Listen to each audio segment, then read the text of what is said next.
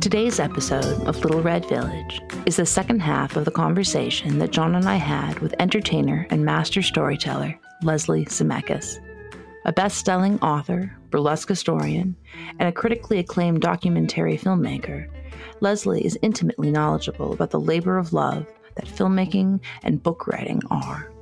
In this episode, we'll hear more about her mentorship program, Stories Matter, which pairs young women with seasoned professionals to everyone's benefit. From a young age, Leslie felt a connection to clothing and costume, which eventually led to her becoming a well known expert on the history of burlesque, one of the more fascinating subsections of fashion history.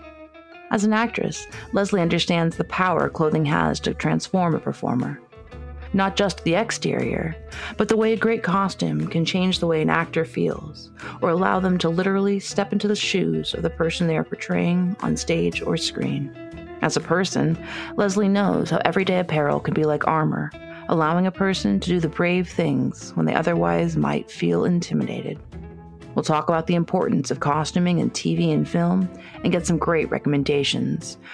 As always, we talk about books, and in addition to our, her own vital histories, Leslie has some wonderful titles to suggest, as well as some truly insightful advice for young people who dream about creating for themselves the type of career that Leslie has carved out for herself. You describe the relationship, the realities of the work, and what you said previously about burlesque. I'm seeing a little bit of a connection there, maybe in the impetus behind the work and the mind frame, perhaps the women who did these things historically needed how they needed to be prepared.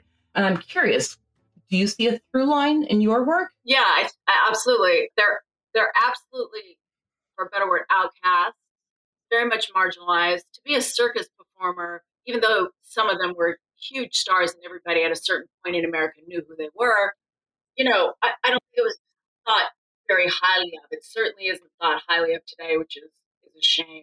People don't look at the actual history of the circus and how it entertained and it brought so much and educated to these small towns.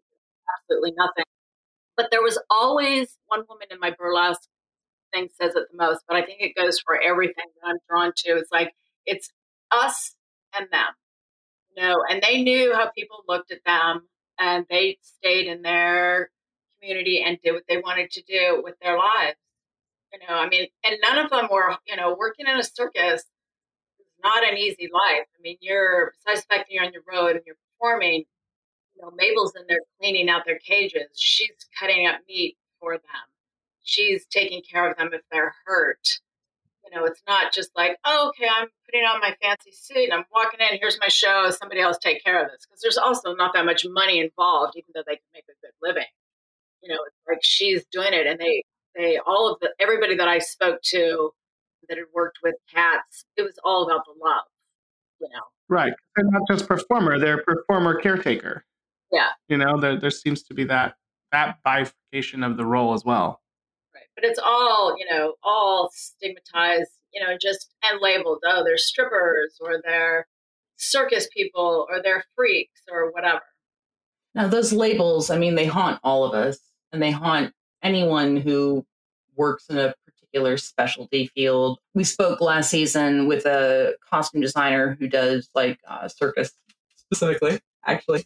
And one of the things we discussed with her was the relationship between safety gear, like for firefighters or whatever, and circus, because circus performers have to have like the utmost best. It's like you're saying, they're going into the cage with the tiger, and there's so much, there's so much there there. I guess nowadays Mabel, when she was an old lady, would go yeah. to the cage with a big wide hat, and her the last man that she mentored, he's like, she can't see it, you know, her peripheral vision, and she's old. Oh my god! Like, what is she doing? Mm, right. Ah. Mm. I also love about history that, of course, is, is gone. They could reinvent themselves. They could be any name they want to. I mean, I looked at documents, and Lily had documents signed Lily which wasn't her name, or they were misspelled, or you could just say, "Oh, you know, I'm Susie Q. That's who I am now." and nobody would know different. You could say I came from here, which makes it harder in the research, but I know how to do all that. You could create your own character. You could escape your past. And with social media in 2023 and everything 24 hour news cycle, yeah, that's that's relatively impossible unless you have a really great PR something set up. But it's interesting, I guess, the women that we're talking about now in the past and the women who now in 2023 are navigating similar, or at least in terms of our, our era, similar situations. They're survivors. The women who are not afraid to go into the tiger cage with no peripheral vision and the kind of bravery that requires, the kind of self assuredness, the kind of confidence in self. I feel like maybe those ladies get that credit for having that. They're just strippers or they're just, you know, and that's unfair to minimize anyone by a single title, which is one of the reasons we think your work is so fascinating because you're really peeling back the various layers that allow a person to feel that confidence or to be willing or excited about doing something either dangerous or perhaps you know frowned upon by culture. You know, you stigmatized. go, you live your life and it's like whatever they're saying out there is what they're saying. I got my tigers here. Or i'm on my vaudeville show here. I've got my you know dance performance there. It's like admirable. I mean, I, I have this whole theory about audacity, and I really wish that it was more possible for women to kind of embrace that and to expect and to ask and to assume because are not always given the same space. Right. Well, I, you know, we talked about, you know, I've got a mentoring group and I always discuss with the girls, I was like, you know, how are you bold? And bold is, is, is different for everybody, but but can you be a little more bold? Can your character be a little more bold? Can you just, you know, just look at the word bold and what that means to you and can you embrace and bring some of that? I think it brings you. And it doesn't um, have to be like, oh, okay, now all of a sudden I'm walking around with feathers on my head. The bold you could just be walking in the room and looking somebody in the eye. And for plenty of people, that absolutely is. I'm thrilled that you mentioned this. And for our listeners, Leslie's program is called Stories Matter, and we will include information in our show notes about it. But Leslie, would you just give us a you know breakdown? What is Stories Matter? Yeah, it's for young female writers between like 18 and 32, or you know people interested. We meet via Zoom, and I introduce them in a simple way that they they're all most of them are in college, but not theory, not art, not all these words, but it's like, what is the story about? In simple ways. And then I pair them up with uh, professional, many best selling New York Times authors who pop in and they let them know their process. And I think it really helps giving that knowledge to the girls think, oh, there's there's only one way to do it. You have to do it this way. You have to write an outline this. Everybody's all over the place. They're very diverse authors. They write different things, all very successful, all have been so generous to give up their time. And I at first, I thought about this pre pandemic about doing something like this because I never had a mentor. I think mentoring is so important. And so I went to the director of the Santa Barbara International Film Festival, and he's like, Oh my God, I'm sponsoring you. This is going to happen. And it was supposed to be in person. I envisioned like a three day. But this is actually better than the pandemic happened. Actually better because now I've got like this next session, somebody from Alabama and Hawaii, and it's not just Santa Barbara anymore. And I think it's it's just more doable, you know, to like spend a couple hours on Zoom. An author from wherever can just hop in for a half hour, and then we work on writing. And then with Magazine, which is a big women's magazine online, they will publish their stories at the end of the session. I love that. That is amazing. So they get, you know, so out of it, you know, you, you know, as long as you do the work and the work is good, you will be a published author from this. And you said just a second ago that you did not have a great experience or maybe any mentoring experience. And we've been trying to talk with teachers that look that I remember, but nobody, you know, I've had wonderful acting teachers, master actors who I would call mentors, but not in a really formal sense of like, hey, how do I do this? Nobody ever like offered, you know, are you having a hard time? Here's here's the steps of what you can do. And especially in a group form where you can see where other people are doing and what what their questions are. Like I don't know why we don't do it more. I don't either. We've been asking all of our guests this season about this type of experience because Jonathan and I both really believe that both parties get a lot out of a mentorship relationship. So much. I learned so much and I and I enjoy it. And it really helps the community. It really helps everyone's work. Yeah. Uh, I mean, they come to me with stuff that I'm not reading or quotes, or I mean, because we always are sharing stuff, and it's like fantastic. I mean, also as a writer, I feel like it's so easy for writing to be or feel like this very solitary experience. And this type of group setting and group sharing is so important, I think, especially for writers, because it's just so easy to get tunnel vision within what you're working on. And until you dialogue with other writers, you won't learn what other people's process is like. And it can be transformative when you learn how someone else breaks down the process that is writing and informs your process moving forward. I think that's so valuable. Yeah, that you can learn that like whatever your process ends up being, it's fun. There's no like you gotta you gotta do this path, you gotta do this checklist. Exactly. Well, and that makes problems that seem unsurmountable or issues that seem impossible, all of a sudden there's a chance for success to move past it to and sometimes and, just, you know, I really, you know, I know you have to, especially as a writer, you have to have all this knowledge, like how a story gets put together, blah, blah, blah. But sometimes you forget, like, what is it about? And what are you trying to do? And what do you want your audience to feel at the end of it? Just have that drive you. And then, of course, the arc and the da the da, da, da, da, that'll come. But it's like, just you got to grasp onto something super simple. What's this film about? What's this? What do you want to accomplish? Is there a particular story you could share with us about Stories Matter, like a success story or a particular anecdote you're proud of? Well, I, one one girl, and I love to stay in touch with them from a past session, just emailed me that a publisher was interested in her child's book, children's book, which is good. I know some are doing singing now; they're writing songs. I've seen a couple on Instagram doing films.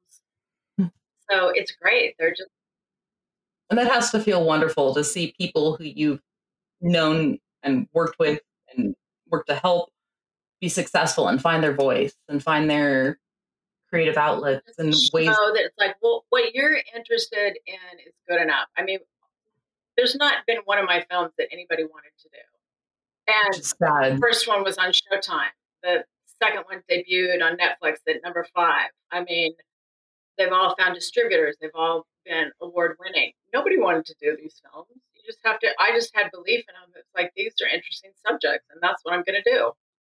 Amen to that.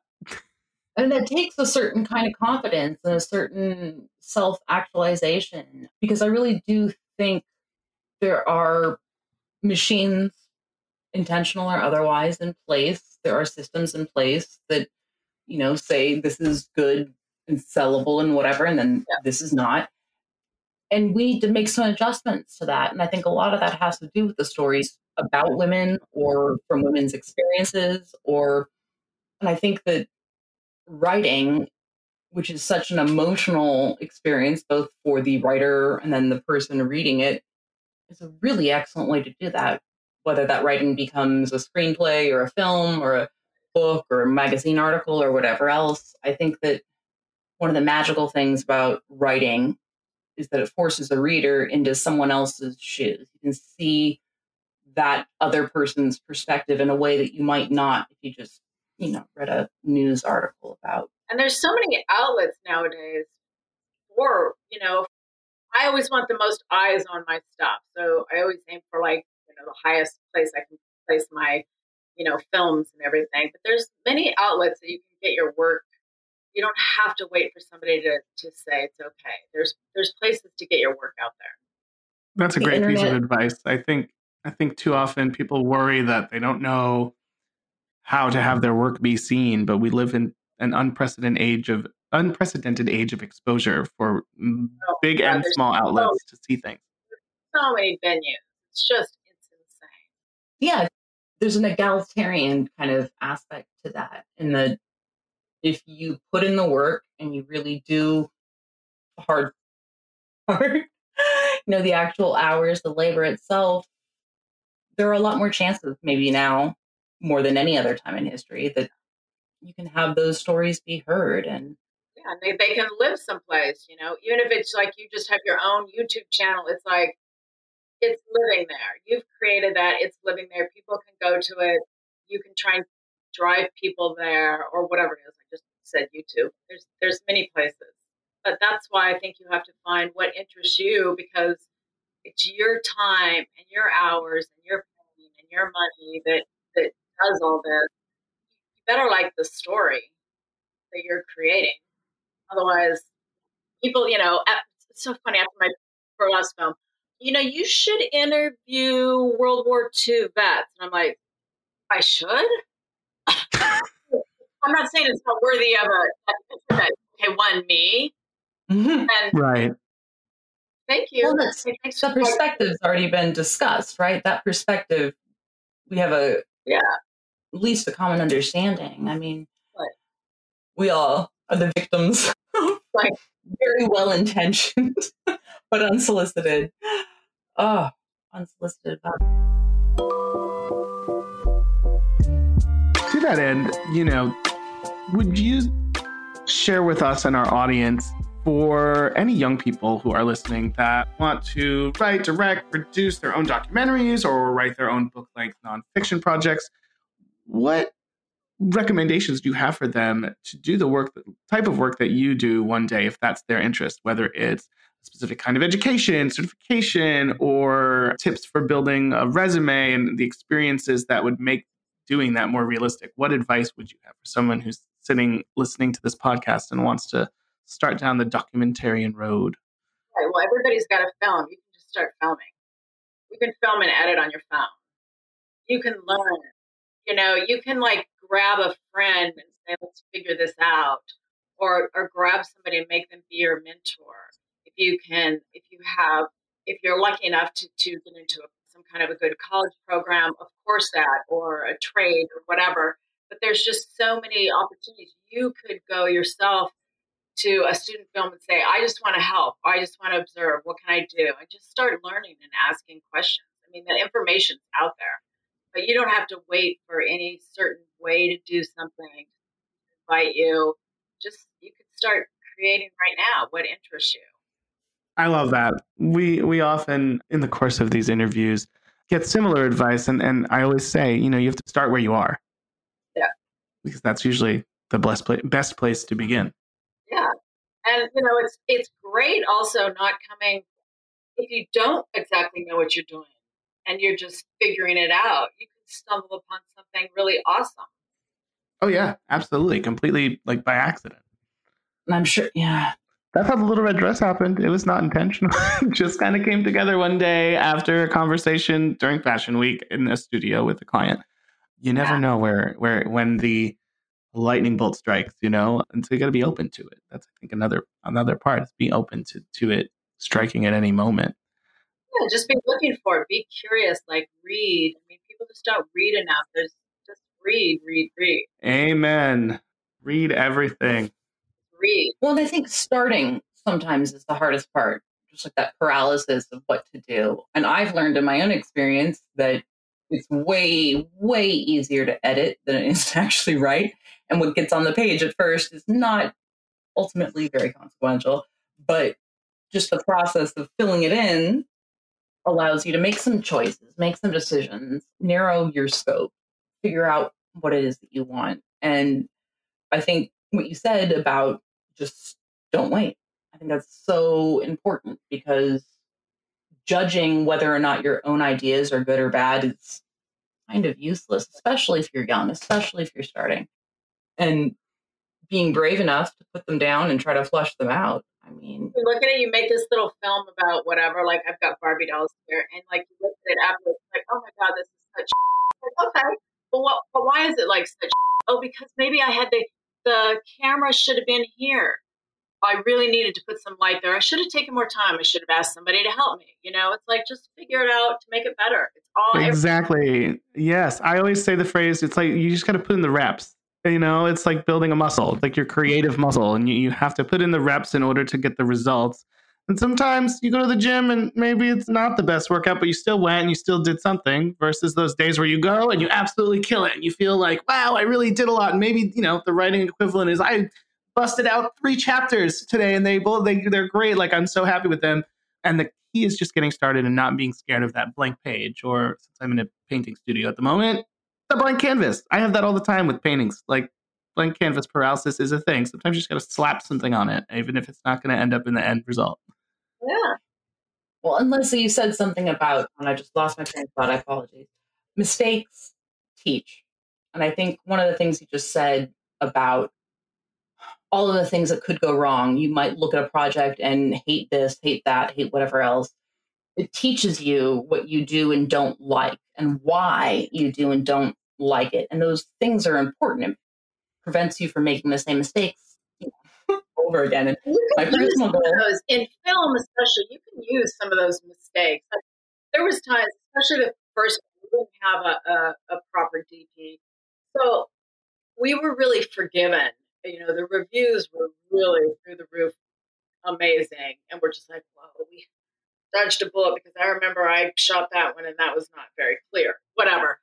It kind of was fine because because it was burlesque matter, the way I, I crafted the film together, I still use some of those mistakes or the things that aren't perfect. Especially in film, there's there's just ways in editing that you can do stuff. The magic of post. Yeah. No, mistakes can be useful generally. I swear there's if you don't know what you want or you don't have an answer to a question or you have an open-ended query, problem, issue, whatever, being able to cross things off can be a major step towards figuring out what does work or what does you know ring true to a person personally and i don't know i think we get very caught up in this very curated world we're in right now with everything being, you know, first shot perfect or Instagram, you know, ready. But I also think that people like seeing the behind the scenes. It humanizes us to show the less than perfect parts. And I think, I don't know, I want I want connections between people. And I think that all perfect veneer all the time, you know, it inhibits that. Yeah, it ostracizes more than it connects. But one of the biggest things I, I, you know, besides this bold that I say to the girls is like, especially in writing, you need your community. You need that person that you're going to text every day and go, oh, I don't feel like writing, or oh, this is crap, or help me. I have like a, a handful of people, and, and I'm gathering new ones, and it's like you have to have that community. You've got to give, and and you've got to take from them. You know, I was just working with somebody today. I was like, I'm doing this pitch.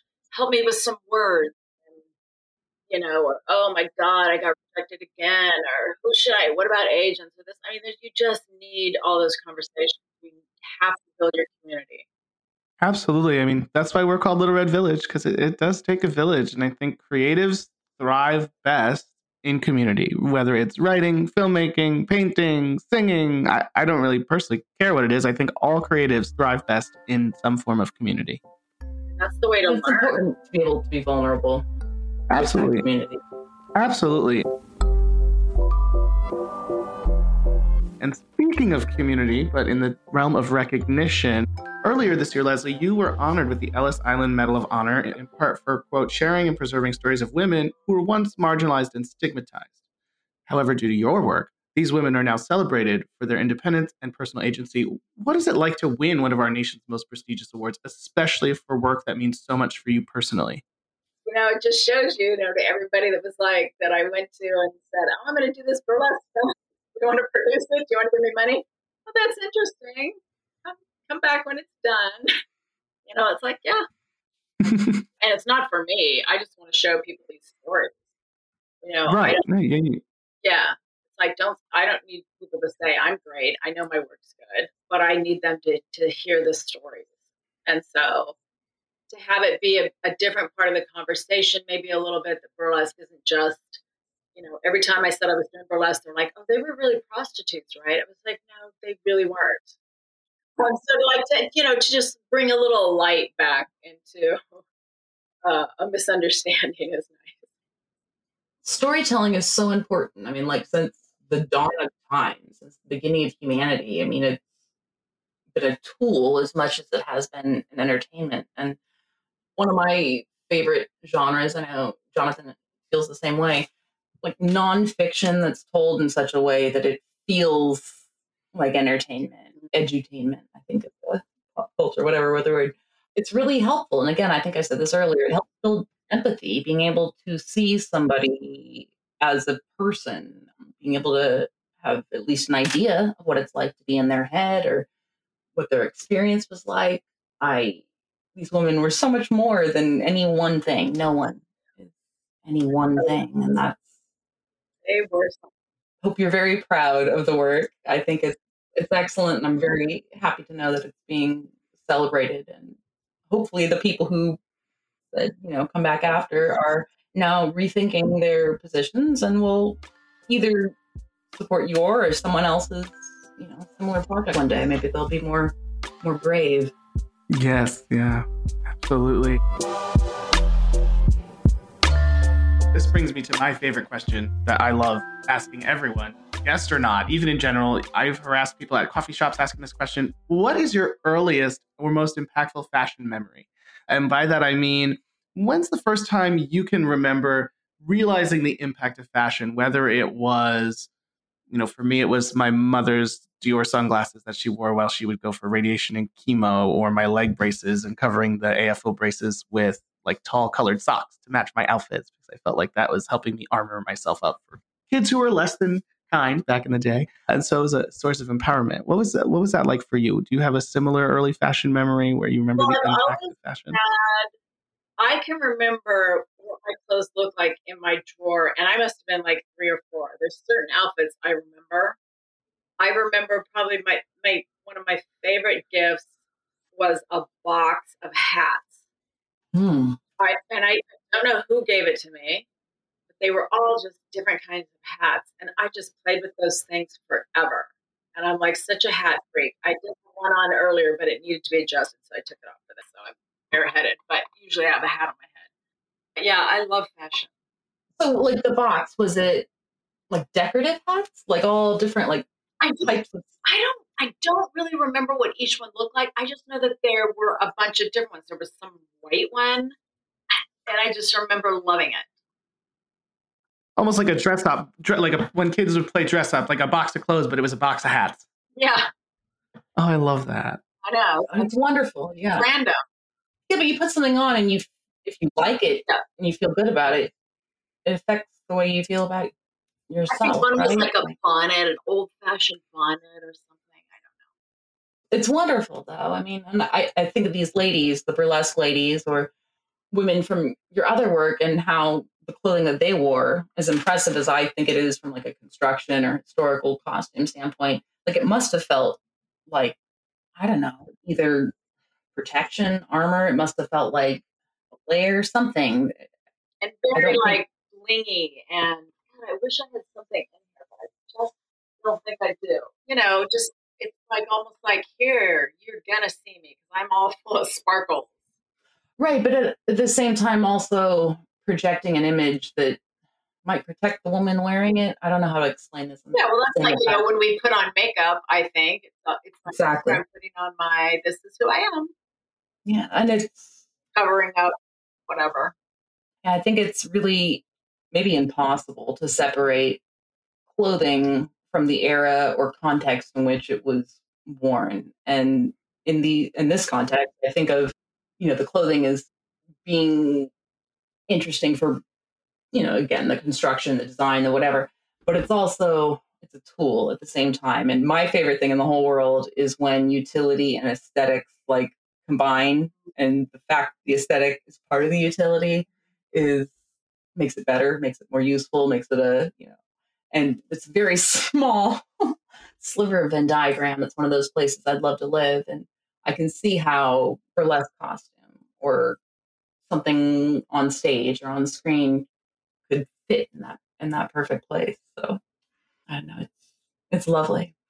We also always want to ask for book recommendations. So would you give us it doesn't have to do anything in particular, but is there a for fashion besides your own, because we will absolutely be providing that information. I mean, we do, I do, do love a fashion book recommendation. So many good fashion books here, but I feel that I love this Charles James. It's the best book. Oh my gosh, I have that one. Just live in all those clothes. I, you know, you want to look like that, or I do. I shouldn't say we. I mean, it's like no, we. You're right.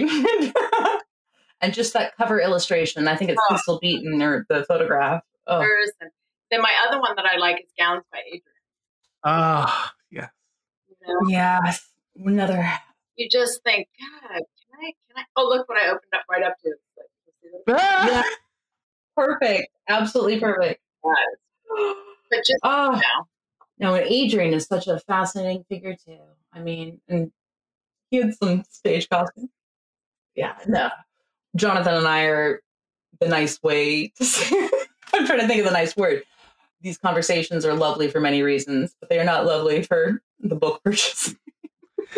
what typically happens is that after our podcast interviews, Rachel and I end up scurrying to Amazon or somewhere else to oh, pick up a book. So I could yeah. never have books. I need all of the books, literally.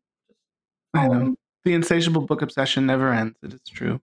So, along the same lines, last question here: Is there a particular film or miniseries made for TV, whatever, that has costumes that particularly speak to you? Well, one that I love as I look at all my leopard at my house is uh, Sunset Boulevard.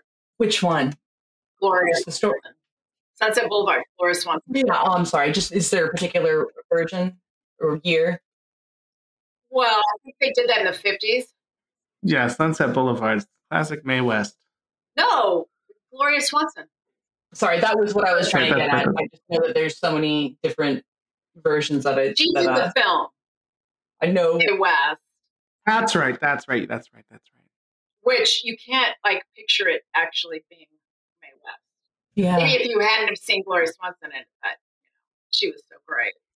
The problem with an iconic role, then it's hard to picture someone else doing something.